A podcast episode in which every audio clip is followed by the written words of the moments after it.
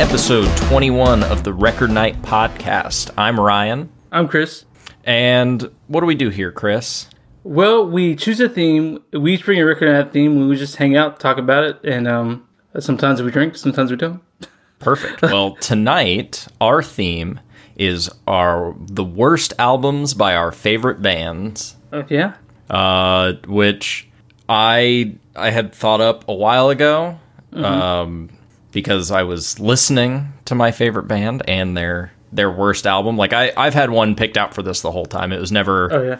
never once any question uh, that right? that it wouldn't be this. Um, I I, uh, I didn't want to pick a band that uh that I'd done before, but I couldn't not pick this record. This Right. that stuck out immediately. Well, But, before uh, we get into it, if you like these themes that we do, or if you have any themes of your own, or you just want to chat with us about what you would do for your themes, uh, feel free to reach out to us on Instagram uh, at Record Night Pod, all one word. You can also find us on Facebook at facebook.com slash record night, or you can just email us, classic style, at recordnightpod at gmail.com. Yeah, perfect. That I think that's all you need to know about us when it comes to contacting us. Yeah, Three different ways. They're all fine. but um, exactly. But yeah, uh, I just got back from Arkansas yesterday. Very cool. Yeah, I've just on- been in regular Kansas. Kansas. you left. yeah, yeah. We went on a short little getaway, just me and my wife and the and the dog. And uh, man, so we rented a cabin that was Nice. well, it was a cabin that was closest closest to like uh where we are gonna go, Mount Magazine. Uh, when we were there, there are other ones, but they were really expensive. We're like, all right, we'll pick one. And so we got this one that was about thirty minutes away from Mount Magazine. Right, not a big deal. That's not bad. So, uh, man, I've when we got to the place we were going to, we unpacked and we were going to get food, and we realized the closest um thing to the, our area is a Dollar Dollar General about twenty minutes away. yeah, so and then uh, that Dollar General's 10 minutes away from Mount Magazine. Yeah. Perfect. actually the opposite way, but um, but but there is a Walmart a good forty five minutes to an hour away. So we went there to the Walmart and picked up some stuff and came back. But man, driving to we went three places. Went to Mount Magazine, Mount Nebo, and a quartz quarry. Right, uh, but we went to Mount Nebo the first time. But honestly, I've never seen I've never seen places more rural and isolated in my life. It was yeah, like people like rednecks. These are hillbillies. So like it was fucking crazy, man. They Uh, are Williams who live amongst the hills. Yeah, and uh, They are hillbillies. they were, and they were fine. I mean, like I don't know how to. It was Trump country, big time, because that's what I saw every other every other mile. Somewhere where a a human shouldn't put a Trump poster, which in my view is everywhere. But like in their yard. yeah, yo, well, like twelve foot up on just on poles. I'm like, who is posting that, thinking that that like who is sees that sign and says, you know what, I'm gonna vote for Trump. like, like, but um, hey, this guy really cares. He climbed 12 feet up onto a pole. yeah. So yeah, I've never seen places more rural in my life. A bunch of virgin land. But yeah, we went we went hiking in Mount Nebo, which has the steepest, scariest roads I ever driven in my life. Oh, really? Yeah, like you know, um, driving up it, it said steep, crooked roads, ten miles per hour. So you know, I have a little car, so going up a hill that's probably a forty-five degree angle, um, in my car is fucking terrifying.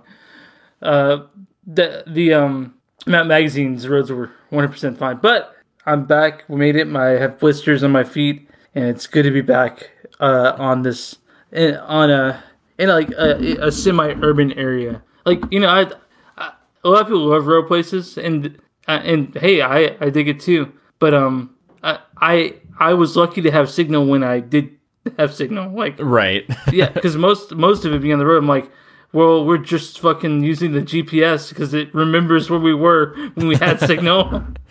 But That's what uh, ends yeah. up happening to me when I make the drive out to Colorado to go see Yeah. my family. Um, it's always like I lose signal like right outside of Topeka, Yeah, and then about nine hours later, I have signal again.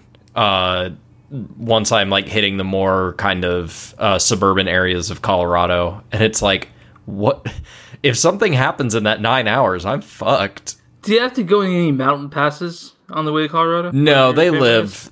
No, it's dude, it's flat. It's so boring until you hit the mountains. But my family's not on the opposite side of the mountains. They're on the the this side of the mountains. But can you see it from where you live? The mountains? Yeah, Yeah, they're like a 15 minute drive. nice. So did you do any hiking in when you lived in Colorado? Oh yeah, constantly. Yeah. We're very outdoorsy. I've still I've still got that in me somewhere. I just need to find places around here that scratch that itch. There's not very Yeah, many. it's, it's hard, right? Kansas is flat and boring. Um, I bought a bike and that's kind of doing it. I'm a bike boy now. oh, you're you're one of those guys. You're a biker.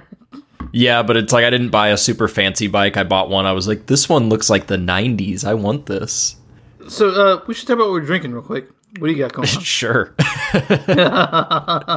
um, we have run out of beer, uh, but some friends of ours who um, were helping out with the Kansas City Renaissance Fest were gifted a bunch of like leftover wine spritzers. So they gave some to us. So I've got this barefoot wine red sangria spritzer. Oh, um, so in this tiny carbonated. can. It's carbonated. It's very it's very crushable. So like it's like drinking juice, but man, these these boys get you. Let me tell you. I am drinking a brunch muffin, vanilla lemon zest and blueberry by Tarfruit Ale by uh fuck oh yeah Little uh, Lost Forty Brewing Company in Little Rock, Arkansas. Sponsor us, Lost Forty Eight. Yeah, no, they're pretty good. Uh, Lost Forty. Um, and Sponsor they- us, Last Forty. sponsor us to first 48 um uh, but yeah it, we i had a bunch of this where we were um while i was uh you know collapsed at, in the cabin because after a day of hiking i'd come back and i just like want to lay down on the floor because i'm so out of shape from not hiking hardly ever but yeah we had this uh, had this was pretty, pretty good and i was drinking this when me and leah won our first game ever of pandemic fall of rome Oh, nice. We've played it like 30 times, and each time we're like, like, there's no way to keep Rome from falling, but we did it last. We did it uh last night. No, no, night before last. So Oh, damn. yeah, Yeah, uh, I I did a lot of like just the regular base game of Pandemic. Played through a full season oh. of Pandemic Legacy. How was now that? I This never want to play Pandemic again. because the first pandemic, the the base game, once you have it down, it's easy, right? What was the Uh, season? easy-ish. It's probably at at that point it was the hardest game I owned. The the win ratio is pretty low on it, but it does keep it interesting, like because you don't win every time. Um, like they're fine, they're fun. I just got really burnt out on the the basic game loop of it, so I Yeah. stopped playing it. Fall of Rome is a like standalone game. You can buy and just play that. Mm-hmm. Uh, so is the Call of Cthulhu one. We have the Oh, uh, that's which cool. is- It's pretty cool. It's the artwork's a little dark, so like you- you had to have it really well lit to see it all. But um, yeah, man, that's all right. Uh, so like we said earlier today, our theme is uh worst record by favorite or worst record by favorite band. So we that right away I picked one of my favorite bands. I have many and it switches throughout the year. But for a long time, and I mean, I- even at some points now, Arcade Fire are my favorite band at a point. Uh, top 10 probably. Nice. Um, So I picked their most recent record, Everything Now. I'm give a I'm little- very poorly versed in Arcade Fire. So I, yeah, I, never listened to what was it like Funeral in the Suburbs. I've never listened to those. I've only listened to Reflector, which you had me listen to before. Yeah. And then Oh. I will listen to this one, but these these are kind of all I know. So I, I Yeah. feel like I have this really skewed vision of what Arcade Fire actually sounds like. so they they started in uh, 2000, or they found 2000, and then they came to release in 2004 their first album, Funeral. And the reason why uh, people paid attention to it and, uh, at first is because David Bowie talked about how much he liked this record. Um, Which, um, yeah, uh, it's a it's a band consisting of wife and a husband, uh, Win Butler and Régine Chassagne. Uh, also has Win's uh, younger brother William Butler, and then it also has uh, members such as Richard Reed Parry, Tim Kingsbury, and Jeremy Gara. And um, they also have like when they're on tour, they have touring members, but that that's who is in it, like constant like songwriting process. Um, their first record, Funeral, was noticed. They did Neon Bible, which I really liked. the suburbs, which they won Grammy or Album of the Year for, Reflector, and uh, in 2017 they released to Everything Now. Uh, they are, to me, considered they they write the most cr- creative and thrilling music of the past 20 years. Some of their stuff is. Um, when you see them live, their their shows are electric. They are amazing live band, but they some for some reason have um have uh, released a record that's not that great, which is the Yeah. one we're about to talk about. Need that I- iTunes money. yeah, yeah, iTunes money for real. So I, I really like um I, the the the um aesthetic of Arcade Fire. Like they're not like cool. They are very nerdy. Like as people, Right. they're they're uh, awkward. Um, and and they try to be funny, but it's just something that doesn't work for me. Right. Right. Uh, but I love their music. Uh, I I loved um I loved the suburbs so much when it came out, and I still love the suburbs. I I liked the Re- reflector, but everything now is a is a misstep in my uh, my opinion. That just didn't do it for me. I, I don't know what else to say about um about that. It's, it's hard it's hard for me because when, I was super excited for this record to come out, super excited, and um. You know what? Uh, how about we listen to it and I'll give a little bit more about this record in particular. yeah, really break it down. Why you right. like it. Yeah. But- so uh, if you guys don't have Spotify, um, I guess get it and listen to it. um, uh, you guys, yeah, somehow you can find it on YouTube, I'm sure. Um, or you could you could download it, or or uh, you know, if if you're really feeling really ambitious and you're you're, you're thinking you're probably gonna disagree with me, go out and buy it. I guess. like, Yeah. like- or you might already own it. oh, you might already own it, and you might agree with me or disagree with me, and I'd love to hear either either uh, either side of it. But um, it's Arcade Fire's Everything Now.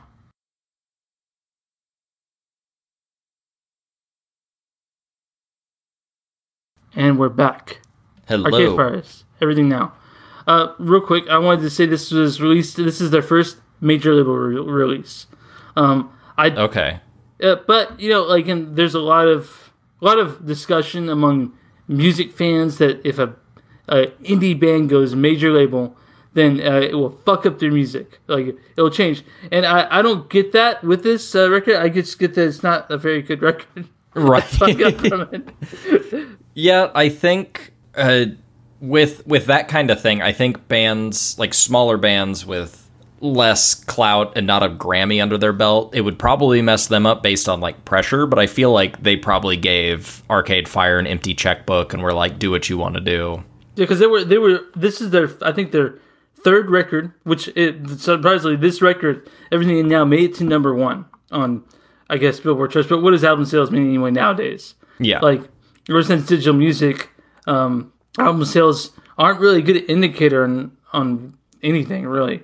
Yeah. I mean, neither are like Billboard stuff. That a lot Yeah, of that yeah. stuff isn't even album sales. It's just like how many people listen to this, maybe. Yeah, yeah, maybe. They're And like, it's like, who's not going to listen to a new Arcade Fire album? I mean, you you didn't for a while. You know, I don't like. I didn't know Arcade Fire, but I knew that the album came out, so maybe that Yeah. counts, like a Nielsen rating. Yeah. So uh, yeah. So uh, everything now. Uh, man, I, I, the, I knew this would be hard for me. Um, Uh huh. because I don't want to slag Arcade Fire because I, I I really think they're talented uh group of individuals. But um, Yeah, but, But- you can you can bad talk a bad album. that's right. I will be doing it later with my favorite band, okay. Yeah. with man. lots of qualifiers about how much better the rest of their discography is. Okay. So this this is um, th- I do have this on vinyl. Um, I was one of those people. Day one I- purchase.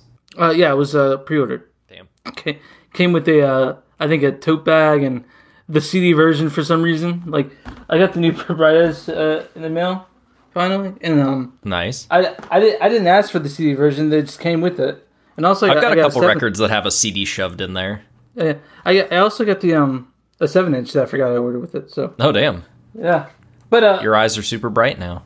Yeah, they're great, um, and we'll be talking about them later. But uh, I mean, maybe not this episode, but at some point. Uh, but uh, yeah, it came with it. It's the the whole theme of this album is consumerism, right? Right. And here's my uh, here's my assessment why this record is no good. Uh, I'm guessing they came with the concept right away. Uh, the, the marketing campaign was pretty interesting. They came up with a fake website, fake company brands and like com- fake commercials for things that didn't exist. And it was like it was basically they leaned really hard into the uh, into the theme of it. And I Right. feel like if they here's one thing they did they came up with a a theme or what they wanted to talk about, and then they wrote a record around that. And uh, you know, you know when wrestlers, you know, okay, we could, uh, I'll, I'll use Andrew Dice Clay for an example. Okay. Andrew, when Andrew Dice Clay first started, his name was Andrew Dice Clay. Andrew Dice Clay was a character, but over time, he is now the Dice Man. Right? He's now Andrew Dice Clay. He's that guy that he was making fun of, and I feel like the sort of same thing that happened. They they wrote a record around this concept, and you know they were saying how you know record or how consumerism is vapid. It it robs people of identity, and it's uh, so cold, and soulless, and joyless. And then I think they wrote a record where the music sounds like like what consumerism sounds like, and it's I not a good fit. I think that was on purpose. Uh-huh. Um, it's kind of the vibe I got. Like, is it felt like they were trying to write this stuff so it sound like almost like a like a Trojan horsed bigger themes through like yeah, recognizable music. Mm-hmm. But part of that is like I there's a phrase I throw around a lot like ironically bad or ironically annoying is still bad and annoying. yeah, yeah. Like it, this is kind of the same thing. Like I feel like they're trying to like lampoon it, but they're also just like they're just writing this vapid music. But it's like no, but like you can't really like they don't do a good job of like showing the intent through the music. So Yeah, it just and- it just and also- sounds like like if I didn't know about it, I wouldn't I wouldn't be like oh it's a comment on it. Be like oh this is yeah this is just a radio rock thing. and it's when a lot of times he's just standing there preaching or like like like like beat us over the head but they but the problem is is they they recess into this thing that they're and like you said it could have been intimate it could have been uh, intentional that they uh that when they when they uh whine at you or yell at you about commercialism or consumerism itself they're doing it themselves by by I, I don't know it's just Yeah. It's- well, I can tell you, I can tell you the vibe I got from this album. I think I got like three songs in, and I said, "This album reminds me of that kid in high school who just watched Fight Club for the first time, where it's like he thinks he's so much like cooler and so much smarter." Than like the cool kids are doing things that he doesn't like to do because they're doing dumb stuff because he hasn't quite realized that like other people have emotions and hobbies that might be different from like him. Frankie Muniz he was saying that teenagers are boring because he right he races cars um, Yeah, but, um, exactly. Like it's just kind of, a lot of this stuff was just there were a few songs on here where it's like they mentioned something about like the cool kids and it's like dude come on. like he spends so much time being like you know just like I'm so much more authentic and real than you and it's like whatever dude. Yeah, like they and they they uh, are aware that people think that they're self serious. Like in in the fake website they had where they had a premature premature evaluation of the record. Um, they they mentioned they wrote fake reviews of the record, like um that said this band takes themselves way too seriously, and the name of the website was Stereo Yum instead of Stereogum and all that Uh-huh. shit. Uh, and one of the things about Arcade Fire is when they release a record, ever since uh, the suburbs, it's been a fucking event. They go all out. They do all kinds of shit. It's amazing. I They think we still have reflector gr- graffiti around Kansas City in places. yeah. And so when they when they release stuff, it's a it's an event. And so uh, and that's that's what's really exciting to me about them as a band. They they uh, they make you excited for it, even if you weren't before. Yeah. I'm sure that I'm sure that you knew when Reflector came out, even though you know, let's do it until I told you to. Um, but uh, yeah, uh, everything now. Right. Uh, what's the third track? Name of the first track: everything underscore now parentheses Continu- continued. Yeah, and uh, it's it's just a it's just an interlude to sort of introduce you to the record, sort of, and it, it Mm-hmm. does something kind of cool at the end. It does. I mean, I we could just say it now because I had to go back and write the note on it. Yeah. It's it's basically the ending of the final track that they just kind of like cut off and then it's- continued. Yeah, it's like a loop, so you can listen and repeat and not miss a thing, I guess. Um, yeah, but why would you want to? yeah. Got him. Oh Yeah, yeah. uh, Sorry, if you're listening to this now, we're not usually uh like super negative about stuff, but I think as a just a part of this theme. We're going to get negative with stuff. So if you don't want to listen to us roast things, feel free not to, but we're going to roast things. Yeah, so everything now, the actual song, everything not just everything now, not everything underscore now, but everything now Right. the uh, name of the next song, and it's uh it's the first single.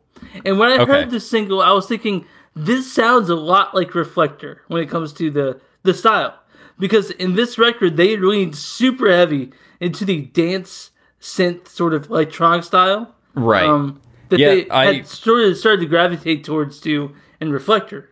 Yeah. Uh. Throughout a lot of this, like a lot of these songs are kind of uh just representative of different popular genres. Like this is kind of its disco-y dance song. Yeah, and it's uh the uh, out of the songs on this record, this is a stronger one. Not saying this record had. I mean, I'm not saying that every song on this record stinks or is, is lame or sucks. Um, but a lot of this record is not good. Yeah. I feel like for me, especially after listening to Reflector, it I don't think the album's like like like egregiously bad. Like I don't think I'm like listening to this being like, "Oh my god, this is fucking awful." But it's just kind of like I kind of like nothing this Yeah. where it's like I enjoyed Reflector and it was interesting to listen to and I felt like interested and challenged and all that stuff throughout it and then we kind of get this one and I'm just kind of like uh yeah, sure. yeah, it, it, it it's really weird that they write so many songs about the same thing in this. Like, I know. Like- it's like we like get every- it, it's the theme, but come yeah, on, yeah, man. yeah. Like they, they could have put this somewhere later in the record. Maybe get the uh, few songs that uh, touch on other territory. Like for example, like the song called "Everything Now," and it obviously at the end it means that you know every it's saying yeah, you know what Amazon you get like next day, like like it's it's about accessibility, right? To to everything. We don't have to wait for anything anymore. And then at the end, it's like you know we really don't have anything because anything that means anything you can't buy. like and Yeah. you're like, yeah, I get it. Like um, so Buying stuff is bad. yeah, they hit really, they hit it really, uh, really heavy handed with their message. Like, Yeah. like, and there's no ambiguity, like no ambiguousness to what it's about. It's pretty straightforward, and that's not um, generally how Arcade Fire do things. Yeah. Um, so speaking of stuff on this album of just like ironically making poppy music, this song has a section with like a crowd chanting, like a La la la, yeah, yeah, yeah, like a crowd sing along. Uh, I when I when I think it, they're being ironic, it's like, oh, haha, that's like a thing you'd see. But it's like you know people are going to be la lawing along at the concert, and it's like so it's gonna happen. One of the most well-known records, uh, "Funeral," has the uh, song "Wake Up," um, and uh, it has uh, and you when that's a that's their signature closer on every album, every every show I've been to, which is three, yeah, Uh-huh. three, no, yeah, it's, fuck, yeah, it's three, yeah, I've been seen three times, and um, they all end with uh, "Wake Up."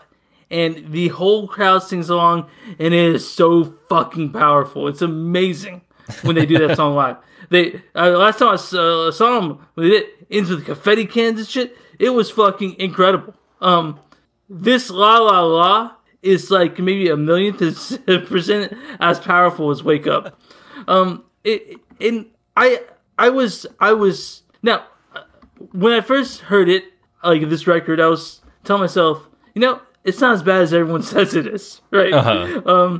and uh listening to it today it's not good like like i uh you know i stayed away from this record for about a year to give myself per- perspective you know and I, th- I thought it'd be right to bring it up and uh it's it's what it is man it's got, Yeah. the coolest thing about it is the blue vinyl i think the blue vinyl's I like. legit. I actually like the cover quite a bit of like Yeah. the billboard, but then like it like fades off into the sky, like matches up. I think it's a cool picture.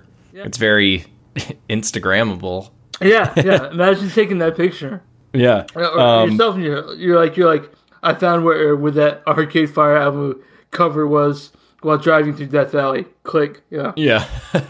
yeah, it- I mean this this one had some pretty good lines in it. You've got every song I've ever yeah, every song that I've heard is playing at the same time until every room in my house is filled with shit I couldn't live without. Yeah, yeah. Yeah. I mean, know. yeah. There, there, there's a few cool things in here, but um, he says everything now a lot. yep. Oh, this album's so repetitive. Ugh. They really Yeah, man. grind those yeah. choruses into the ground. And then we get into the next song, "Signs, of, Life," which, Which is this one's actually not bad. No, it's a it's a second single on the record. I can see Uh, that. The chorus yeah. on this is super, super catchy. Yeah, and it has hand claps, which uh, I, I've I've mentioned Mm-hmm. I think several times to you that uh, I think more music needs more hand claps. mm-hmm. And that and this I mean this not the very hand it's not the most hand clappable song on this record, but there's definitely in here. Um, it's uh, it's very seventies, early eighties sounding signs of life. Yeah, I got like funk vibes from it. There's a lot of horns. Yeah. Uh, and it's it it goes. Uh, one of the things that makes me cringe is in the third verse. He goes Monday, Tuesday, Wednesday, Thursday, Friday, Saturday, sometimes Sunday. I'm like, really? Like like that was two lines of it that you Yeah. need to say with the da- what the fucking days of the week are? Like really? Hey, Uh. you might not know the days of the week. Yeah, yeah, maybe not, maybe not, but uh, yeah, yeah. This is the song you're talking about. Those cool kids stuck in the past. That's how it starts out. Yep. Um, and, and I'm so cool. wa- I've moved on and have a real life while they're like chasing what they did in high school. It was the best Yeah. years of their life, maybe. And it's like, Yeah. shut up. Oh my God. Yeah. And like you know what, man? Love is hard, sex is easy. All right, all right. Mm-hmm. Get you you get your dick hard, but like you know you know in the relationship, it's. I mean, I agree with them, but yeah, like like I, he's he's uh I don't know who he's talking to. Like like who is he talking to? Everyone agrees with him, Yeah. right? Like you're not saying anything. Like, this is for the. This reminds me of that subreddit. I am 14. This is very deep. Like you were saying, Fight Yeah. Club. This is this is this whole song. Um, but it's, It's just like, hey, song. man, people might be looking for different things in life. What you're looking for might not be the same thing as anyone else. Like, Yeah. I don't know. Just like calm down, dude. Stop. Like, Yeah. it comes across as like really preachy, which is like, Yeah, don't fucking preach at me, dude. and if they didn't even preach, at least make the music super interesting, which they didn't do with this record. They Nope. didn't make. I mean, I'm. Uh, I love you guys. Come, come to the show, but uh, we'll move on to the song I heard a million times on the radio after Creature this. comfort. Creature Comfort. I think this was actually the first Arcade Fire song I heard. They played it a lot. Uh, Well, it- it wasn't even like on the radio or anything. I think they like released a single for this on like Spotify or something, and this one popped up and is like, all right, fine, I'll check out fucking Arcade Fire. And then I listened to this, I was like, really? Really? This So- is what everyone's excited about? so it's weird. He kind of raps in this song. I didn't even notice that. Kind of. It's like a weird rap sing.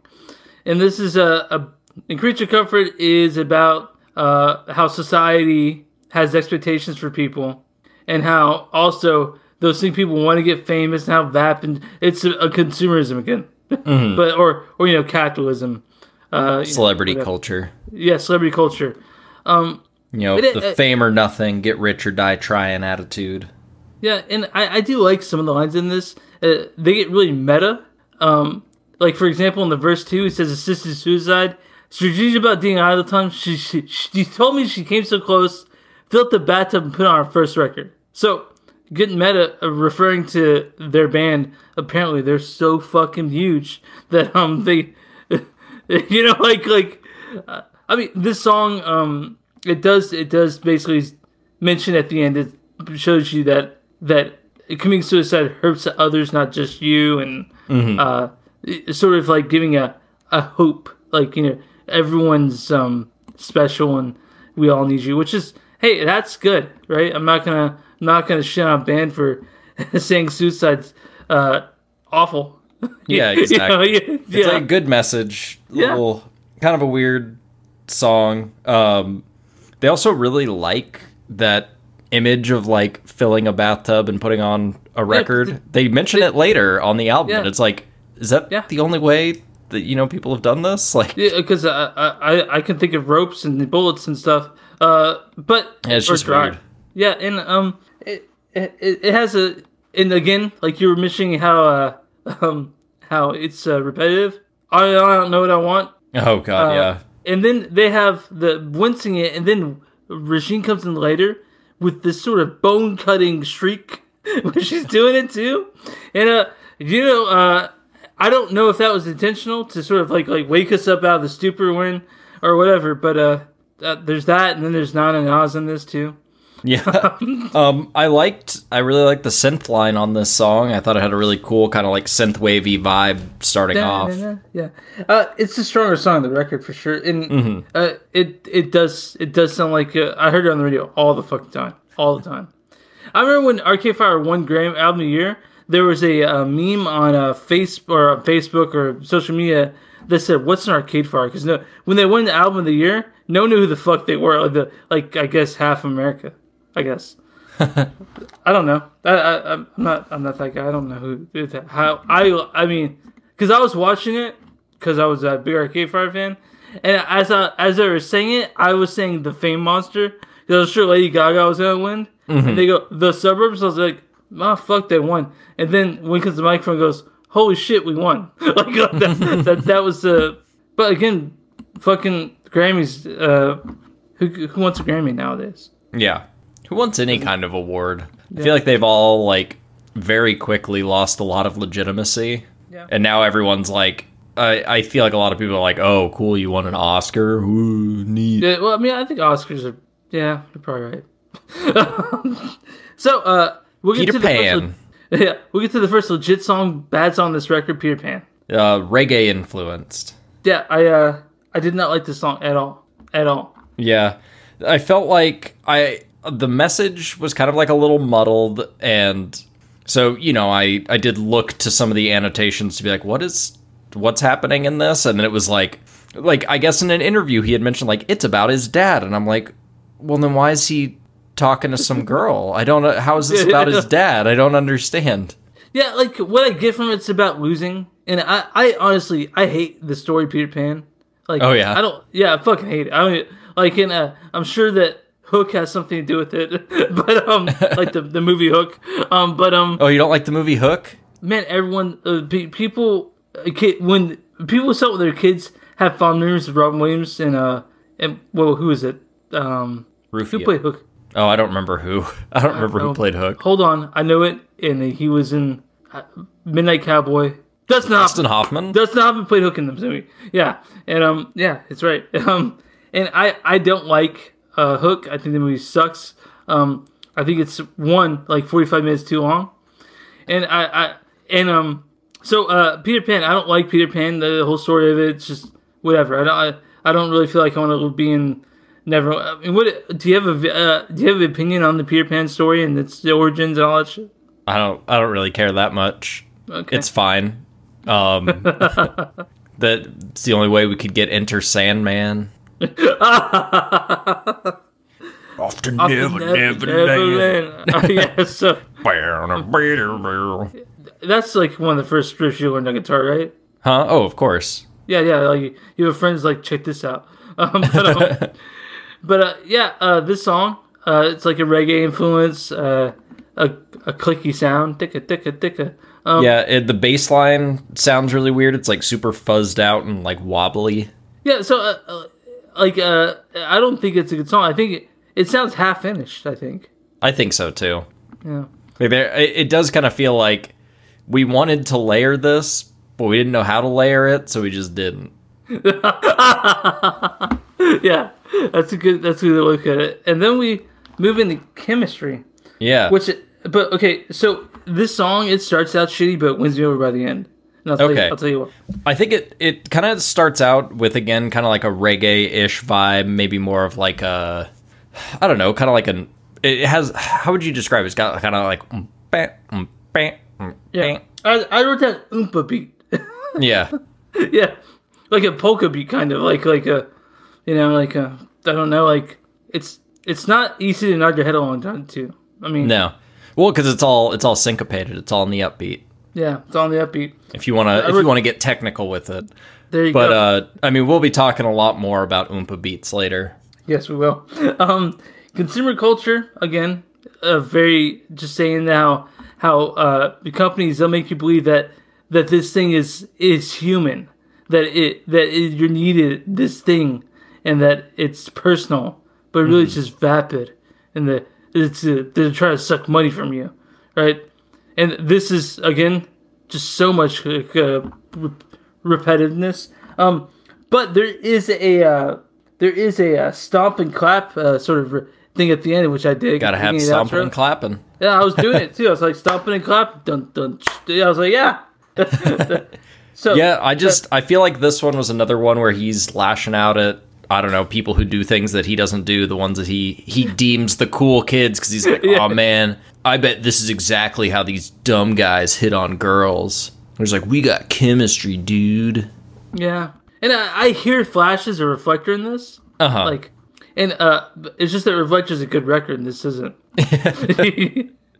um but yeah that's chemistry and Yeah, uh, it has this uh, very like '80s sounding part when he's. I, I can't even remember how it goes. Like, the- a lot of this album kind of like uh, it all kind of blended together and was kind of forgettable at parts. Um, but I can't remember what it sounds like. But there's a part where it's like sampled kind of chunky guitar, and it it Yeah. has this very like '80s pop sound, '80s And- rap sound to it. yeah it's weird and uh, i don't think it works especially with this band like it sounds kind it sounds sounds like you, you know like you'll hear band and they'll do a lazy riff but you know it's it's catchy so they'll just use it Yeah. that's what it felt like the chorus for chemistry was oh yeah. Yeah, it's like he stomped on a stump. It's like uh, you're in band practicing. He stomped on the fuzz pedal. He's like, "Hey, this sounds cool, right?" And they're like, "Yeah, it works. Whatever. We'll go with sure. that." And then Uh, we get then we get into the this like suite of songs. This little this little two part. And I thought this part, this was actually kind of interesting to me. Yeah, I was just gonna say this is I think like the most interesting statement on the album because it's subtle but also like it actually makes the point pretty well. Yeah. So they have they have infinite content and then infinite content two. Um, but I, I don't even think they uh, call it two. though. I think they're just both called uh, infinite No. content. no, it's infinite content and then eight infinite underscore content too. Track Oh, really? eight. Yeah. So the first one is like this first is this fast, uh, chaotic rock song, right? Yeah, it's kind of punky. Yeah, it's kind of punky. and It's fast and it's a. I guess I'd call it also glitchy. Like Mm-hmm. it's, and then uh, and then you get to the next infinite con. And uh, again, it's about um, it's about like you know like stream culture. Like there's everything everywhere. Um, Yeah, or just like kind of like the constant production of stuff. It's like Yeah. you'll spend all your money because there's always something to spend your money on. Like there's always going to be something you want, always something you need to consume. Yeah, and uh, ba- basically each song has the same lyrics.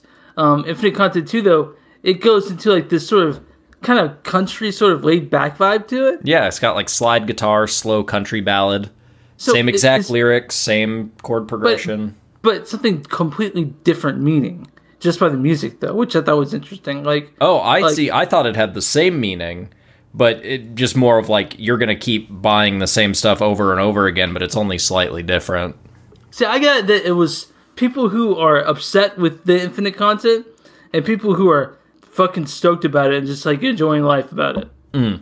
Yeah, I thought it was more of a comment on kind of like I- this homogenous consumer culture that we've developed. Maybe that's what our Arcade Fire is trying to get us to argue about. Maybe. Which that that's where I think, you know, talking about albums and listening to albums is more interesting is when there's actually some sort of uh ambiguity to what they might Yeah. be saying. When they're just spilling everything out, it's like, okay, we get it.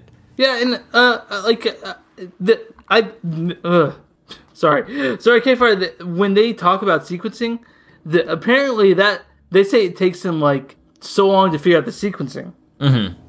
And I do think they had uh, vinyl in mind when they wrote this record because after Infinite Content, I flip over the I flip over the disc. Oh, and then it goes to infinite Yeah. con- infinite underscore content too. No, no, goes, no. I'm sorry, it goes to Electric Blue. Oh, okay. Yeah, so I thought like the sequencing's pretty well. I had to get up and turn it over, uh, and and you know just shake my head like what the fuck, and um, like uh, it's it's there- this this whole record is very cynical, right? And think so, yeah. I think uh, Fire work best when they're. This is gonna sound so hokey to me. When they conjure hope, I guess. Mm-hmm. Um, and there's there's a little bit of that in here, but mostly it's just cynical and uh, he's wagging his dick about and he's saying, "Hey, look at it," and um, like, uh, but I'm uh, more authentic than you are. yeah, and it, he speak. Everyone knows this shit. He's not saying anything. He's not saying anything new. Yeah. Like, so yeah, that's definitely that's the first that's the first half of it. Um, the record. Then we uh, Electric Blue, side two. uh also a single. I think three or four. I think. Okay. wanna say. Weird Yeah. choice. Yeah. Um. Um, well, Infinite Content ends with, uh, excuse me, the sounds of like supermarket stuff being scanned. Um, and you kind of hear almost in like the music, like the intro to this song a little bit, and then it goes into this. So it's almost kind of like setting this like vibe of like, well, this is where this kind of music belongs, is like background sounds at a supermarket. Th- this song is sleepy and cold. Uh, Mm-hmm. Electric Blue. Like, um, it does have a disco clap sound to it. Uh, Yeah. But reading the lyrics of it, I don't know if you remember the lyrics to um to Reflector, but this is kind of like the anti-reflector. Okay. Uh, so it says Somebody uh, scuffed up that mirror. Well, it says now I can't get my head around it. I thought I found it. In the, in the reflector, that says I I think I found it, but it's just a reflector. So Okay. yeah. So what what did they really find it? And it wasn't a reflector. I don't know. Um, What is course- it though? Yeah. What is it? And It's can it be it. found? And What is and it? it- uh, it's, weird how it. often they use the it's weird how often they use the term shit in this record. Uh-huh. Like, like, you know, everything now mentions shit, and so does this one. Uh, but um, but You know what this song sounded like? What's that? Do you know the song Marquee Moon by Television? I yeah, I do actually. Yeah, yeah, yeah. I have that record on my iPod. That's such a good album, but the and good song. The, so the song Marquee Moon sounds like this. Like they were trying to kind of like ape that really good guitar part. The. So I thought the chorus was super, super uh, creative. Na na na na na na na. Yeah, how did they come up with this? Like they're Yeah, yeah. super super poetic. Yeah, I wrote on this like this is such a repetitive song because they've got the na na nas, and then you get this like outro part of just like cover my eyes in electric blue. Uh, I can't even read my own writing. Every single night I dream about you. yeah, there we go. Yeah, And it's just over that again. over and over and over, and it's like we we get it, Yeah, we get Uh, it. Your it- eyes are covered in electric blue. yeah. And do do you know what electric blue is at all? No, I, what I was getting is like the burn of again consumer culture because that's what every song apparently wants to be about in this record. Huh. then oh, is, is it a phone screen? Is that what it's supposed to be? I guess so. I don't know. Then we get the next song. I love the. I don't know because it's it's not even like I want to not know. worth. it's just it's like not even, it's not even worth exploring, man. It's just one fucking kind of shitty song. Yeah, it's Uh, like I know get- I know what you're trying to say, man. So I whatever. Yeah. Good goddamn. Uh, coincidentally, that's the next name of the next song. Yeah. Goddamn. Uh, whatever time about this. I didn't write very much about it. It's just kind of like, well, this one's kind of sad and depressing, and I feel like they made a weird misstep in it of like he only he does the thing where it's like, oh, I'm gonna make it really sad, and then it's like, oh, here's that bit of hope at the end. Yeah. But it's like he Yeah. only he doesn't repeat the hope part, which it's like, well, we want you to repeat this. He only kind of like says it twice, and it's like and it's like three words. He's like, he made you, and it, I don't know. I feel like that should have built into some big like triumphant moment or something, but instead it's just kind of like if you're not paying attention at that part, you're just Yeah. gonna miss the entire point of what this song is. And, and, and it does reference creature comfort in that first verse where it says, "Put your favorite record on, baby, and fill the bathtub up." Yeah. Um. So, which obviously he's saying that that lady, the girl tried to kill herself for creature comfort. Their newest record is not her favorite. It's their first one. Which, if I were a musician, I'd be kind of pissed about. I'd be like, "Oh, okay, so you think I'm not as good as I used to be?" But um, th- this song is about suicide. Mm-hmm. There's even like sort of a god uh, element to it, which I'm I'm an atheist, so it does nothing for me. right. But uh, again, hold on, I'm, I'm probably gonna burp. No, I'm not. Um, um, I, I I don't know what he's trying to say. Again, there, there's a little cool guy, uh, cool guy better than you throughout this whole thing. I think it's mostly just like, yeah, I don't know. Uh, it's like I felt, I feel like there's something, but I, I don't know. I don't have it. And yeah, at the end they say, if he made you, maybe there's a good God, and you're like, okay, ah, you're looking out for us, pal. Thanks for making us make sure that it's hopeful and that we're special and all that. Whatever. Yeah. it's fine. It's whatever. Yeah. Um, and then, uh, put your money actually- on me. which is the only good song on the record, in my opinion. I agree. It's my favorite one. Yeah. Um, it's Another cool by the way. synth line. The catchiest chorus. it's it's about it's a, it's a, probably the most straightforward love song on this, right? Hey, Maybe I think it's Yeah. definitely unrequited love. Yeah. Um, oh, you think? I mean, the whole thing just kind of seems like the thesis is uh, take a gamble on this relationship, even though I'm fucking awful. Yeah. yeah. He sounds like an asshole, dr- drinking and driving, and um, and uh, you know, Breaking Wake me up when, like- promises and yeah, wake me up when I'm dead. Uh, Yeah, I think it's I think it's a lot of just like I don't know, maybe he's just commenting on cool guys again of just like, oh man, these girls taking going into relationships with assholes. They only like assholes. maybe. yeah, uh, I, I've I've never found that to be the case. By the way, I've definitely known people who have asshole boyfriends or asshole girlfriends, but I've never I've never been fixated on a girl and thought, yeah, she doesn't want me because she only likes jerks. yeah. dickheads. You know, So I've, stupid. I, I've never, I, I've never experienced that per- personally. Um, you know, like I, I, it must exist someplace, right? That has to happen, right? Like, I mean, I think you know, it's people being attracted to different people, but it's not like a natural instinct within a person to like an asshole. I don't know. I think it, Like the- it's stupid to boil down a person to like what you think a stereotype is. yeah, and I, I don't know, but like, I, maybe it, it's the the healthy person to me that that thinks that oh, this person is dating someone else, and I, I'm going to continue to fixate on the type of person they're dating and think Yeah. they're an asshole. And like Yeah. I don't I don't know. And I'm just think well the person I'm not gonna not gonna and it's been a long time since I had to say you know that, but I'm not gonna like push towards a person like and fixate on because they are off limits in that in that realm of uh, relationships. Uh, back on put your money on me. Uh, again, another criticizing consumer culture. Uh, it, to me, it's a it's a song that's the most personal. I guess. Like I said, everything on this is sort of cold and and com- commercial. But to me, this one's probably the closest one that when it comes to um when it comes to a personal meaning. Yeah. Yeah. I think I like this one. It's definitely my Yeah. favorite on here. I didn't have a lot to say about it because I didn't think it was particularly deep or anything, but Yeah. It was a bop. Yeah, it was a bop, and it's only it's really the, the only banger on this record. Yeah. Um, yeah, Uh, ugh. and then we, uh, what are we on? We don't deserve love, which kind of did something interesting, which I think I would have liked them to do a lot more on this album. Is they like changed a genre? Like I feel like they tweaked it. Like I feel like this is another kind of like country ballad type thing, but the slide guitar is like played on a synth. Like it sounds weird. It sounds kind of alien, and it's like I feel like this album would have hit a lot harder if it was like, what if we did these genres, but we like riffed on them? Like, what if we made like, oh, this is what the future of this genre sounds like? This kind of Yeah. like meshing of stuff together. Like they electrified the country ballad with you know like electronics and stuff like that. yeah. And uh, I mean, this song also sort of it mentions that angry partner. Um, uh, you know that I, I and I I can't really relate because I've never been that person that's gonna if my partner's angry, I'm just gonna fucking ignore it. like, Right. I don't know.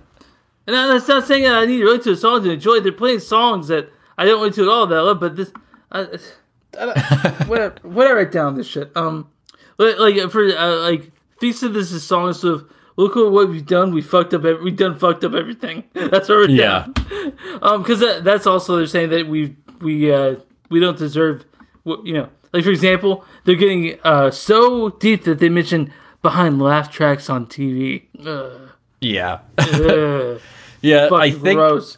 Yeah. I don't know. And then they mentioned stuff. I think is the one with like Christ types and stuff like that, where it's like, how are we gonna let them be, you know, kind of act holier than thou, even though they're still kind of within all this stuff. I don't know. I. It- I was reading through the comments on this one as well, and this song, the comments on there really reaffirmed the like annoying kid in high school thing I was talking about earlier because a lot of the commenters were like were basically like when will the thoughtless plebes admit that this is a good album like that's paraphrasing but that's almost what all of them said was like no this one's actually good you just don't get it Yeah, yeah. Which is not, and you know, I've been The word thoughtless was a direct quote, though. I, there's comments on this on this song that says it's worth the wait since the last three songs of the album save the everything now. Uh-huh. I, I, I gotta say, if most of the record's shitty, it doesn't it doesn't it doesn't um redeem a record.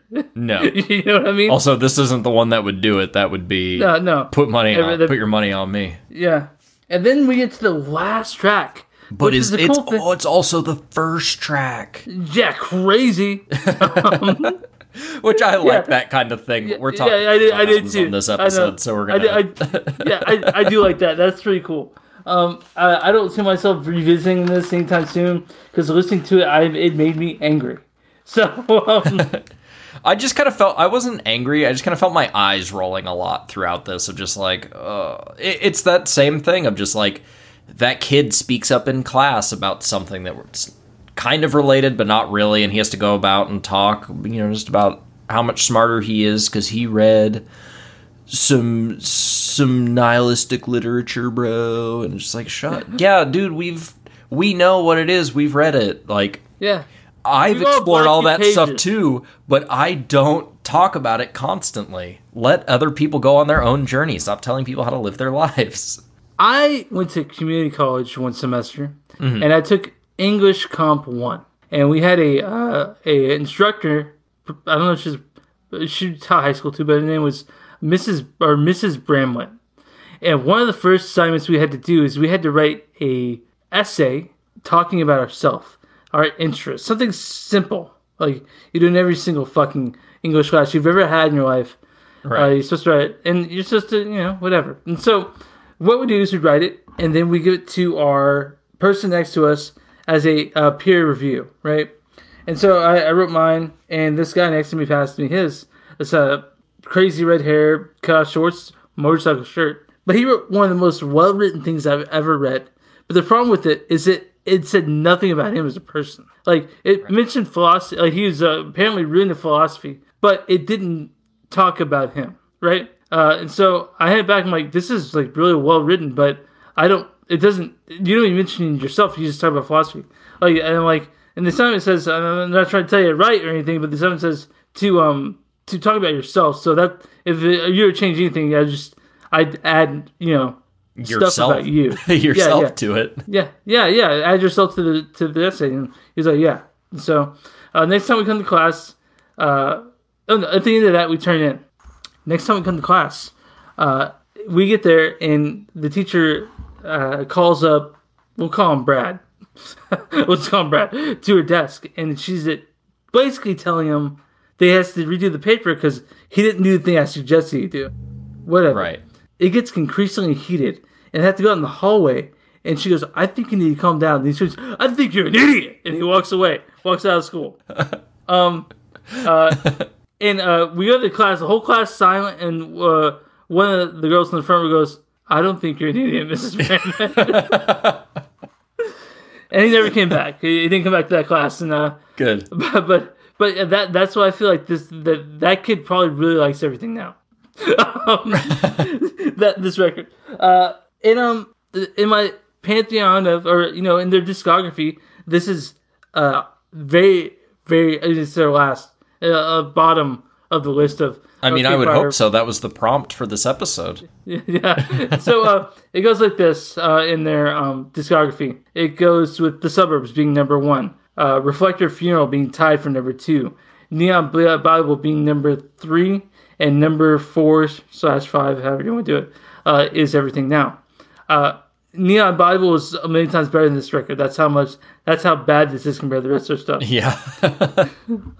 Yeah, and it's the first record that I found myself being disinterested by them because I've always has interesting stuff, but this is not one of them. right. And now, it, now you're kind of like, ooh, what's this next one gonna be? Yeah. So that's Arcade Fire's everything now. Cool. What did my rank turn. first? My turn to vent. Okay. I've been bottling this up for a while. Okay. Okay. All right. so, as you know, my favorite band is Primus. Yeah, but far and away, right? Like, like. Oh you- yeah, there's no okay. question. They're they're both like the most important band in like the development of my taste and also I just think they make music like almost it feels like it's very specifically catered to my taste.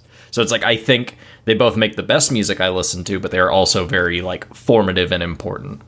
A very Ryan Brand. Yeah, as you said with the Frizzle Fry uh, review we did, um, yeah. They they were formed, you know, in the '80s. They did some really great classic stuff in the '90s. Um, they one of their albums, Tales from the Punch Bowl, was the last album that they did with their original drummer, and this is the timeline of their drummers is very important to why I dislike this album. So Okay.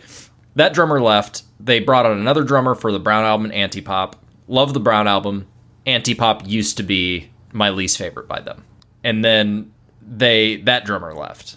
And then they showed up for like an EP where the original drummer joined again, but they they basically just released like something that they like went in the studio for a day. Were able to squeeze in like making five tracks and we're just like, okay, well that's it. Then they released another album with a different drummer um, and it was kind of like oh okay they're back to just kind of not not having that original drummer which i think is the best period i think Right. all of them are all super talented musicians who work well with each other and each kind of subsequent drummer hasn't quite meshed as well Right. um, but then hey it's announced new albums coming out original drummer's back it's full length it's not an ep Is it? Is Awesome. it also? How long was the the wait for a new record? I don't think it was a long wait between individual records, but it had been since like 1994 or 1995 since the original drummer was in it. Okay.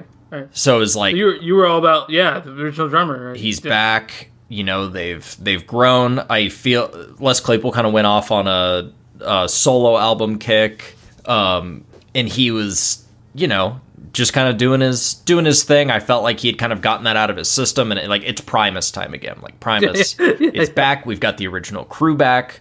Les Claypool kind of went and like got all of this stuff out of his system that I felt because the original drummer left for like kind of like creative differences. Mm-hmm. I think I don't think he liked where it was going, so it's like cool. He's joined back in, which means he certainly he likes where this is going now. Going to get some cool shit now.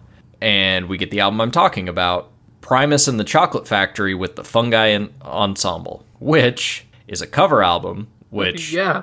they've done cover albums and they're generally pretty good, mm-hmm. but it's all cover songs from the 1971 film Willy Wonka and the Chocolate Factory, which I consistently consistently forget that that movie is a musical because the music is not memorable or really very good. Like it's fine, but I consistently forget that that movie has songs beyond like the Oompa Loompa songs. Yeah, because that's Primus- What, so Remembered. Primus. Who doggy. Yeah. So do you want? Do they you want to give people a chance to? Okay, go ahead. yeah let me they Yeah. they eventually you know after this album do a proper album and it's fantastic and amazing and i do kind of feel like i might be the only one who likes it but this one uh yeah we'll get into it we'll uh we'll give the listeners their uh i we're we'll get silent for about 10 seconds uh let you cue it up and listen to it you can pause the podcast and then What is what is it again? it is primus and the chocolate factory with the fungi ensemble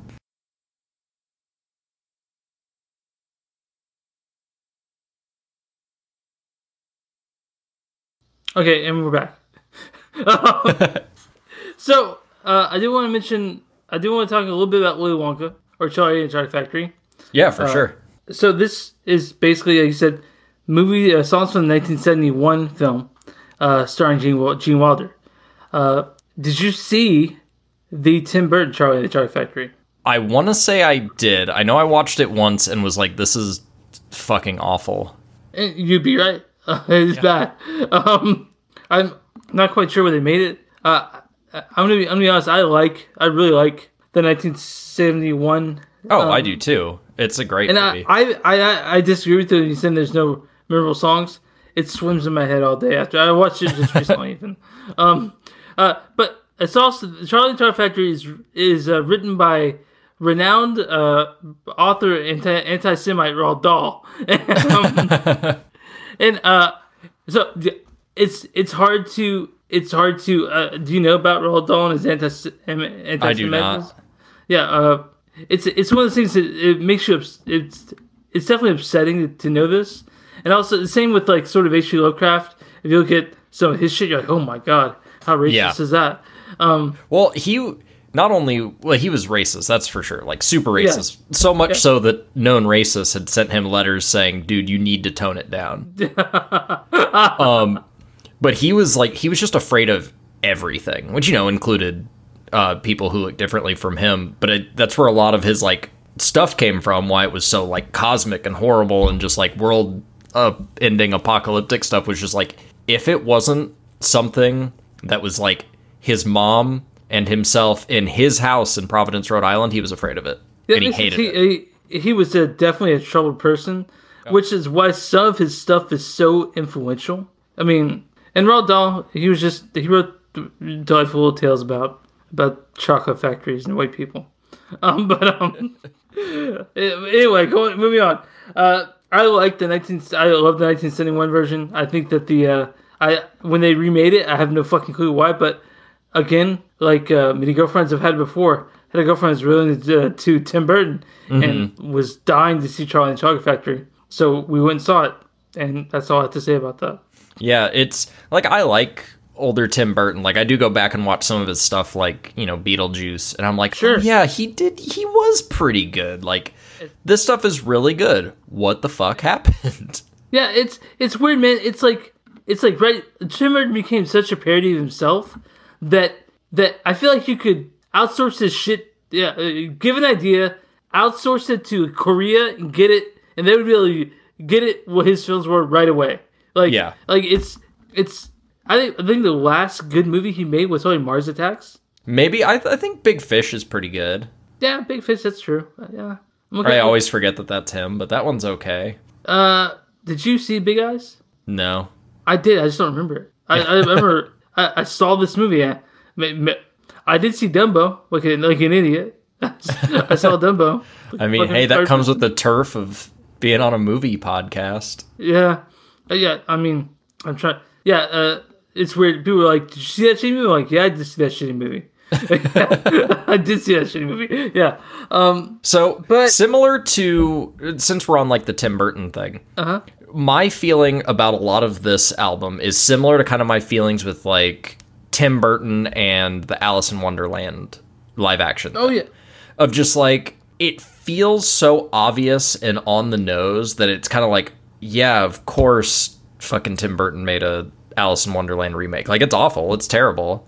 So it's this. But I feel like Les Claypool for a while when he was doing his solo stuff was trying to like cultivate this like I'm the Willy Wonka of bass guitar kind of thing. so when he came out with a cover album of uh Willy Wonka songs, it's just like, yeah, like of of course he did. But it's like it doesn't feel creative, it feels obvious. So is this on vinyl anywhere? I think it is. Uh, it's the only one of their albums I don't have, and it's Yeah, like okay. at this point, it's like I gotta buy it to complete the discography. It'd be stupid. It, it's like so I'm torn because it's like I want to complete it because you know it feels good to have a full discography, but also So- it's this album. So for you people who don't remember Willy Wonka songs, uh, and you really want to dig deep into it, um, you can uh, you can probably find the original soundtrack on on Spotify or YouTube, and then you can listen to this. Um, because basically this whole record is all the Willy Wonka songs in the in the movie, but twisted. Yeah, which I do appreciate. Like I feel like straight covers of it, I probably would have hated it more. Like they do have some creative flair to it, uh, but all their creative instincts on this one, I feel like were just awful. This would have worked great as like, hey, we learned all these songs and we kind of sprinkle them throughout our our set live, or I like think a single here, a a- single here. A cool free record to download. Yeah, You know, like if it was free and they're like, "Hey, we did this silly thing, hey, wild hair pass," the and hey, we did this, and if you don't like it, that's fine because we're gonna come up with an album original material very shortly. so like, so, So, um, if- this did- one- I heard that they, I heard they. Oh, go ahead. Sorry. No, I was gonna say, um, while we were listening to it, you had texted me just like, I have questions that I need you to answer because what the fuck. So what Yeah. what did you what did you want to ask me? Well, um, hold on, I wrote down somewhere. Uh, I, I think, I think my main question is, I read somewhere that they toured for this, Yeah. and you've seen them. You've never seen Primus Life, have you? I've seen them two or three times. I didn't see them for this tour. Did they play any songs of for on the tour? No, I don't think so. Okay, all right, that's all I wanted to know. Nope. Uh, and who's the who's the the fungi uh, the fun fungi?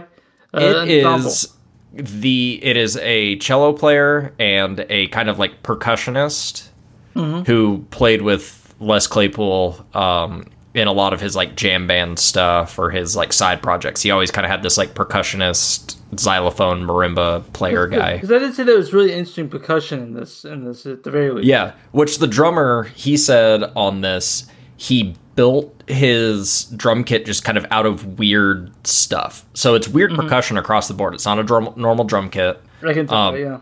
So yeah, it's just kind of weird sounds everywhere. Do you want to uh, go through track by track real quick? Yeah, sure. Let's start Um, with so- Hello Wonk. Yeah, Hello Wonkites. Um, which is an instrumental intro. Uh, has Yeah. stand-up bass loops, and then the theme from Pure Imagination. uh, I think it's a didgeridoo in there somewhere. Um, There might be. Yeah, yeah, it's all sorts of sounds in it. Uh, which it's a short song. It's instrumental and it leads us straight into Candyman, which is sort of I, I would put um put the lotion in the basket. Out of Marilyn Manson smells like children. I wrote down. I don't even know what that means. Yeah. So uh, put the lotion in the basket. It's it's a, a line from Silence of the Lambs I know that. where Buffalo Bill goes to put the lotion in the basket, and um and uh, Marilyn Manson he did his first record EP was called Smells Like Children, and I I think he has a I think he even has a um a sample from uh go uh, hold on song a semi wondrous boat ride. I think he has that as a sample in one of his songs on that uh first Manson release, and so, but because again Manson. I don't. He's now Fat Manson, but um, but um, uh, fat, uh, people I've talked to see Marilyn Manson recently. So they say he just sort of comes out there, does his thing, and he uh he barely sings. He he's so fucked up, and he's he's lazy. He's like he's like he's like Axl Rose or something like now.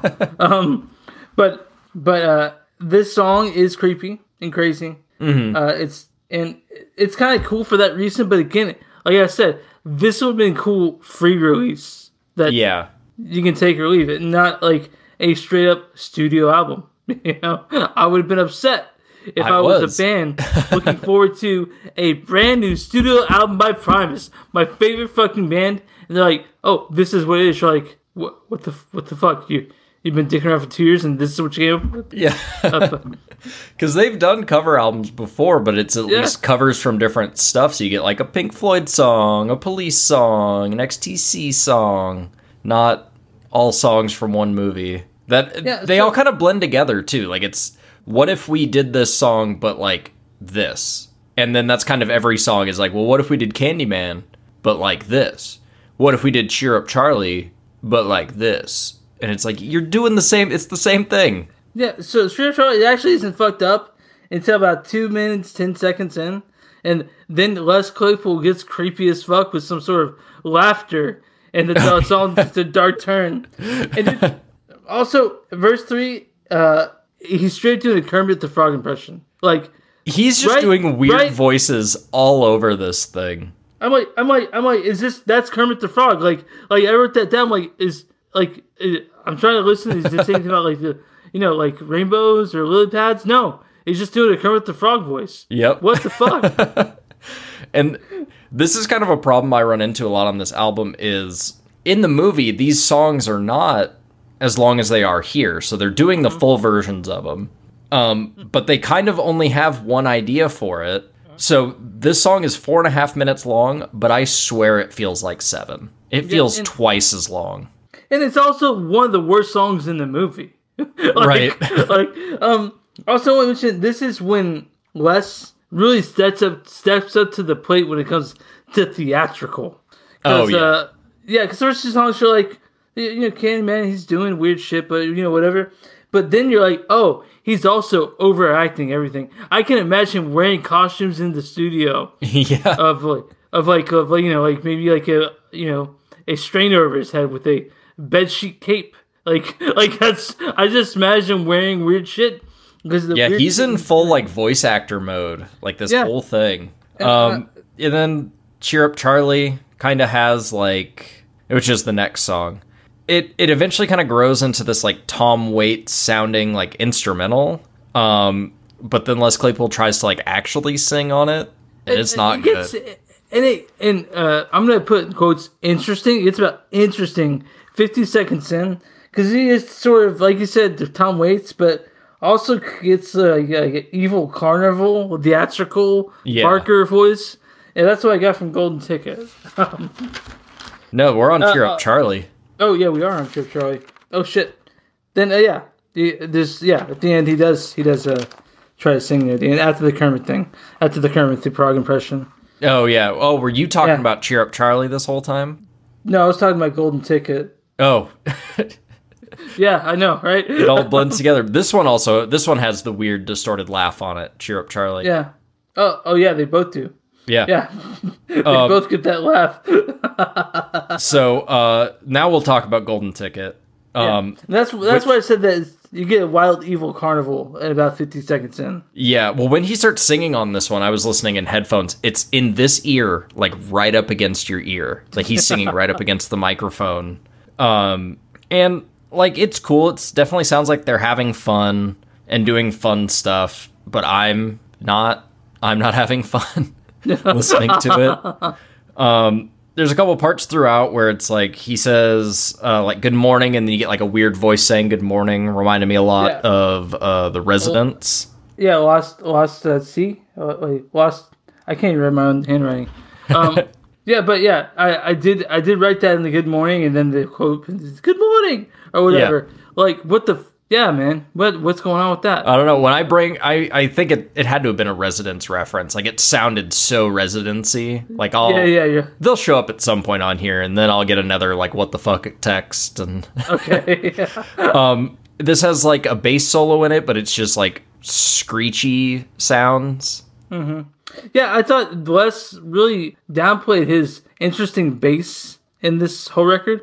Probably yeah i think most of because- he was doing kind of stand-up stuff Yeah, Although Cheer Up Charlie had a really cool. It has Cheer Up Charlie has like three intros, and like the second intro has a really cool bass line that they actually end up like they end the song with.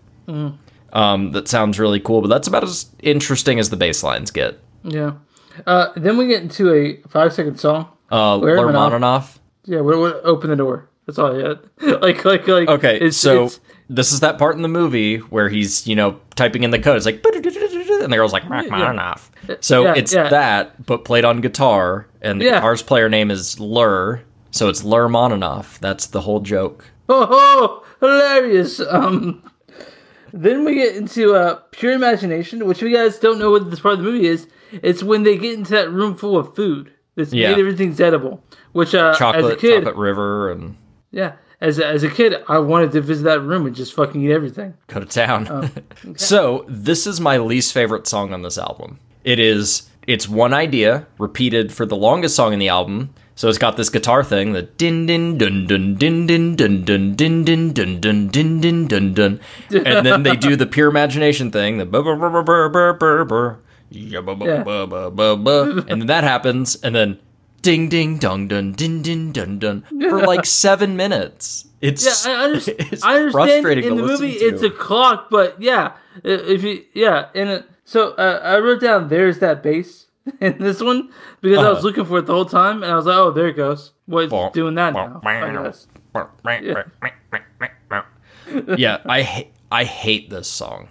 So when I was doing my original, like I was doing like a record night thing, which was just having friends over and we'd listen to stuff, and I would force them to try to play along with the theme, and it worked once, and this was the theme. Mm-hmm. Except I just made it songs. So what I would originally do was like everyone have to bring one song based on a theme. We'd listen through that, and then we could start listening to records, just like an icebreaker. And I brought I brought this song, and yeah, it was pretty much universally agreed that I'd brought the worst song of the night. And then uh, for some reason they decided to do all the Oompa Loompa versions of the songs. Yep, which do not change at all between versions except the lyrics. No, uh, yeah, uh, Oompa Augustus, uh, Augustus, um, who, if you guys remember the movie, he was sucked up the the fudge pipe, um, the, the the fudge tube. What I, I can't uh, the chocolate. I don't. Okay, Yeah, I'll take Um, fudge pipe. yeah, okay. Uh, it's just I just it's just I just keep thinking asshole reference. Um. Anyway, um. That's what it was. It was just a veiled uh, analogy. It's weird. The, the lyrics in this, except for the last part of it, are the voice is very Manson esque again. Oh, you Man- think Manson- so? Yeah, yeah. The the, the singing voice is Manson esque, uh, esque. Not quite, but not not. Yeah, I Um, think I think a lot of these like they're probably some of like the better songs on the album. And there's one, two, three, four of them that are all pretty much the same thing, but luckily they're mercifully short. But then if you add them all together, then they kind of make an annoyingly long song. But Yeah. they put a song in between each one. But it's the fucking Oompa Loompa song. You know it. Everyone knows it, and you can make your own version up right now. Yeah. Like like it's not hard. It's, And it's- so we were talking earlier in Arcade Fire where there was that one song that kind of had an Oompa. Which one was it? Chemistry. The opening of Chemistry now sounds like the Oompa Loompa song to me. I mean, you can make it about like, Oompa Loompa Doopity Waffle. Everything now is totally awful. Like you can definitely do what you want with it. Um, and ev- everyone knows what it is. Uh, then we'll get to Semi Wondrous Boat Ride, which Which I don't count this as a song, which is why it's not my least favorite. It's a creepy thing in the movie. Uh huh. To me, that's completely out of place. It scared me when I was a kid. Um, but like, you know, there's scenes with tarantulas on faces and stuff like that, and Isn't there a part where they cut a chicken's head off? yeah, there is, and it's Like, terrifying. yeah. as a child, as a child, It's still weird now.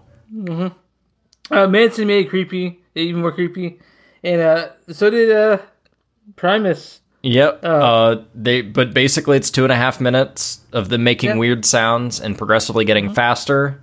Um, it's annoying, but at least it's short. And then we get into the Oompa song again, Oompa Violet. Yep. And there's a fiddle in this one actually knows in this one. I think it's a There's like a- cello.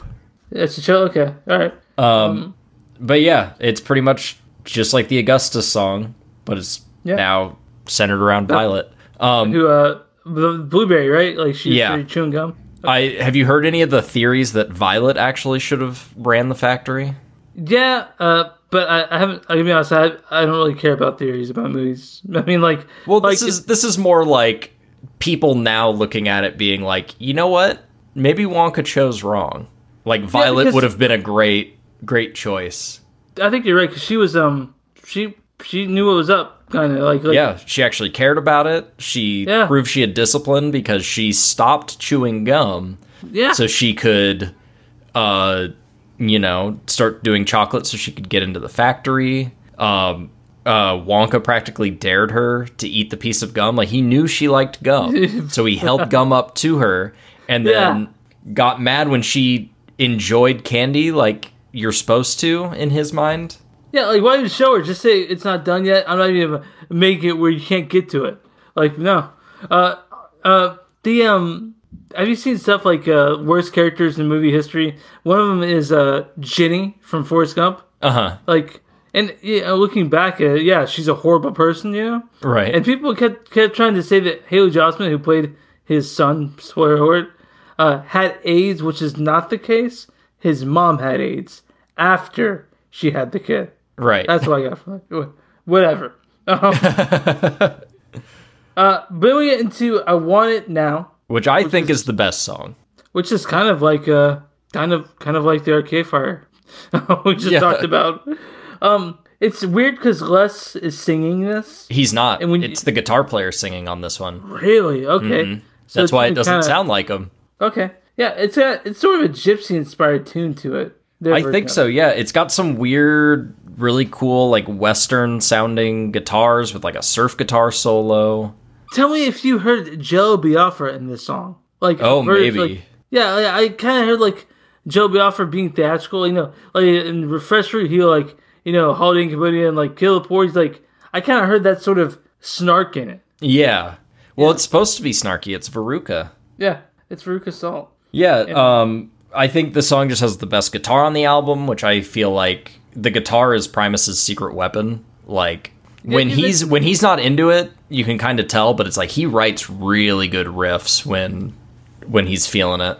Yeah, he wanted Golden Goose now. Yeah, exactly. Um, And uh, then we have the Oompa, Oompa Another. Oompa song. Yeah, and uh, you know it's weird because uh, if you remember dies or doesn't she doesn't die, but she goes towards the furnace, which any person would probably uh, be burned alive, but not Veruca. There's uh, I guess okay her. Yeah, maybe she got stuck like Augustus in the fudge pipe.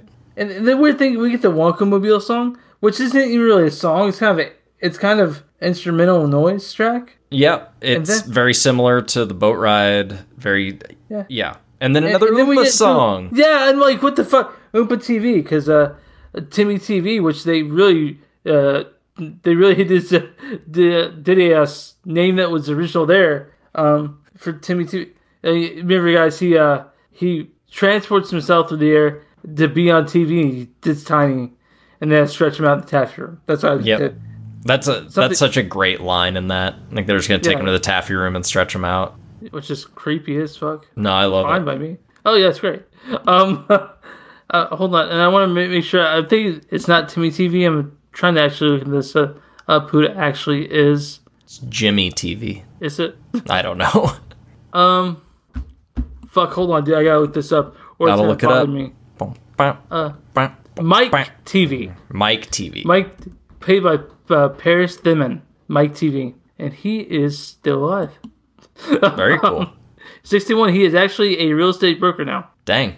Uh, and he Hello, lives welcome in to Boston. the Wikipedia deep dive podcast. Yeah. My name's yeah, Ryan. Uh, with with yeah, with Chris Ryan. Anyway, moving on. Uh, then we get into the last song here. Farewell Wonkites, which, if you'll remember, is actually a throwback to the first track, which is called Hello Wonkites. So, yeah, isn't that crazy? I mean, this album's actually really deep. yeah. Uh, this is basically a different version of Pure Imagination. Yeah, the Uh, theme shows up, and then they kind of jam it a little bit, I guess. Yeah, I put I put jam session, then a fucked up ending. Yeah. But, so uh, one thing that really bugs me about this one, especially listening to it now, because I before we decided to do this episode, I just kind of hadn't revisited it. I'd listened to it like once or twice when it first came out, and I was like, nope, this is just bad. It's bad across the board. I don't like it. Um, but I finally listened to it. Like I don't even think I in the two times I listened to it ever listened to it all the way through. I was just like I, I'd usually like hop around and listen to individual songs. Like nope, they're all bad. Um, but this song sounds like a song on Desaturating Seven mixed with a song from one of Les Claypool's solo projects, Purple Onion. Like so much so that it's like they were just out of ideas. Like I guess it came before Desaturating Seven, uh-huh. but they turned whatever like the idea on this was into an actual cool song later. But yeah, it's Yeah, I mean- it's bad. Yeah, it, it. I was like, I was I was confused of how this was made and why it was made, but it was. There was And- thought put into it. There was packages printed up. This was They had a really good marketing campaign too. Um, for the Yeah. tour before it came out, they were selling like specially branded chocolate bars. They uh, w- for when you pre-ordered it, you got like some albums had a golden ticket in it that I can't remember what you won from it. Um, had a really fancy like deluxe edition um, that was supposed to come out after the tour for the album that would have like a live version of the album with like the more jammed out songs, but they delayed it and ended up turning it into like a DVD with the live versions that also had visuals attached to it. So it's like they put a lot of work into all the stuff surrounding this. it's, and it's upsetting that it didn't happen. Yeah. Right? Okay, yeah. So uh, it's upsetting this album happened probably to you because I I would have been upset uh, if I were huge Trials fan that I was looking forward to something as crazy as this, and it's exactly what you thought it might be in a bad way. Yeah, exactly. Like if you imagine Primus making a Willy Wonka cover album, it sounds exactly like this in your head. So now you get it, and it's kind of like, uh, oh. Uh, but also, in your- original Okay. band gets back together, and they release actual songs. They get one, two, three, four, five, six. It's basically a six song album because I'm not going to count the intro. I'm not going to count the outro. I'm not going to count the weird noise tracks. I'm counting the Oompa Loompa tracks as one track. Like, Yeah. you get almost no original music on this thing. and that's upsetting. You want that's yeah. So thanks a lot, Primus. Um, this is uh, how many albums have Primus released? Like 20? 20 They're getting up there. Um, let me see. I'm counting it off quietly, so remember to cut this out later. Oh sure, yeah. There you go. I see you moving your fingers. I think they're at like eight with a decent amount of EPs as well. Okay, all right. And this is is you counting this one? Yeah. Okay, so it's the very bottom of the eight. Oh, of course, yeah. yeah, yeah. It's bottom no matter how many albums they've actually released. It's terrible. Okay. All right. Well, uh, that was our episode on um on on bad themes. Yeah, it was it was nice to kind of uh uh you know be negative. Yeah, because usually we do an episode where we're just sucking the band's dick, but we're not Well, doing that. most of our themes are positive, Yeah, that's true. and I want to show you Uh, things that I like, yeah, and this isn't one of them. But it's nice to kind of uh, be able to vent a little bit because there's not going to be a lot of people who are going to be willing to listen to me bitch about a Primus album in my yeah. My expectations for it. They're usually just like, I don't know who Primus is, and it's like, but they did these songs. They're like, I who? I think everyone who's played Tony Hawk Pro Skater One knows who Primus are at least. You would hope so. Yeah. Um, I think it's time for us to choose a different theme. Oh yeah, So uh, I'm gonna go into the hat and I'll pick one out. Okay. Uh, ooh, this theme is them's fighting words. ooh, Yeah. So I'm excited about this one already. I got I got a few um in mind. So uh I- I'm not saying that the that this um next uh Breaker Night podcast will be aggressive, but I'm, I mean that's kind of the theme. Them it might be a little words. aggressive.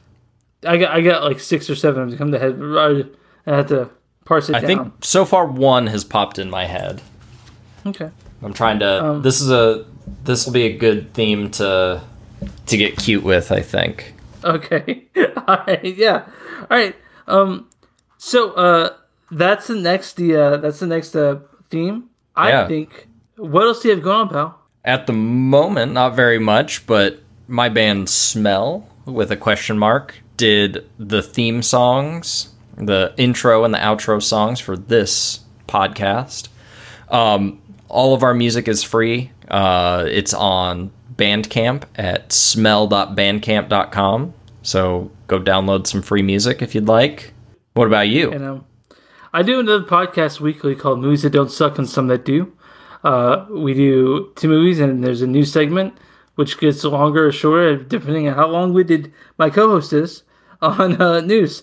Uh, we do two new movies a week generally. Um, uh, theaters about to reopen, so we'll be uh, talking about stuff that's in theaters pretty soon. Um, of course, we encourage everyone to follow social, social distancing and um, COVID safe measures if they're going to go to the theater. Go to a theater that has good protocols. Yeah, that, that, Shout out to Screenland Armour. Yes, Screenland, awesome. Um, and so yeah, I do that every week, and they're found everywhere you can find podcasts, including everywhere you find this podcast. It can be found there, and vice versa. And what is the Um, name of it? Movies that don't suck and some that do. So, yeah. Uh, I hope you guys liked our last episode where we did uh where we did um our record night with the Record Night podcast. Yeah, The other our people- collab episode. yeah. I had a lot of fun. That was yeah, it was a lot of fun. It was really long. I remember having to pee and I was really fucking drunk by the end of it. um, but, but uh, yeah, this uh, I didn't get drunk on this record. I only had two beers. Right That's good. Did you did you finish every spritzer? Yeah, like I said, it's super crushable. It's like tiny Okay. as well. Uh, oh yeah, yeah. It's, like, like a, a sip. Bull. Okay. Yeah, it's Red Bull it's like a- sized. or it's you know when you're a kid and you get pretty stoned and you just suck it up and just like and oh yeah, yeah. I was like, there's never enough. destroy it. No, Yeah. it's No, enough for you're like a mouthful of juice.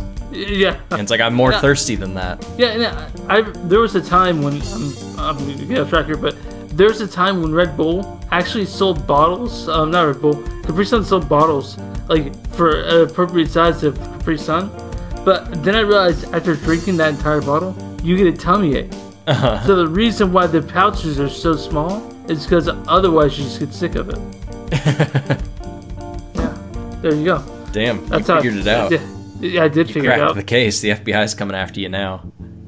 You can reach us online um, recordnightpod at gmail.com. Yeah, or Uh, on our Instagram at Record Night Pod.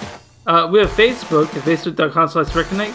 Um, wh- uh, the way that we do episode uh, descriptions of those is kind of different. Facebook is kind of my flavor, uh, and um, Instagram is sort of Ryan's flavor. Yeah. So, Uh, a So- nacho cheese and cool ranch kind of situation. Yeah. yeah, yeah. I mean, they're, they're both good, and sometimes they're good together. Yeah. So, so But um, if you have any ideas for themes that you maybe want us to try out, or your own opinions on themes that we've done, like what I don't know, what's the worst band by your favorite artist? yeah, yeah. There, I feel like everybody has one of those. Like just Mm-hmm. this album I was really looking forward to just sucked, sucked the big ones. yeah, yeah. Like in, uh, I, I think you and I, we, we these bands were still making vital music by Mm-hmm. the time they came out. So it's not like, oh, I've heard this one is bad. No, we know from experience by listening to it and being excited about it that it's bad. Yeah. You know, uh, but but yeah. Uh, We next have episode, been record night. yeah. this next episode will probably be much more uh, positive in a way that we think these probably. I'm gonna pick a good record for this next theme. I think I am too. I've written one down already. All right. Well, that uh, that's record night. I'm Chris. And I'm Ryan. We'll see you next time.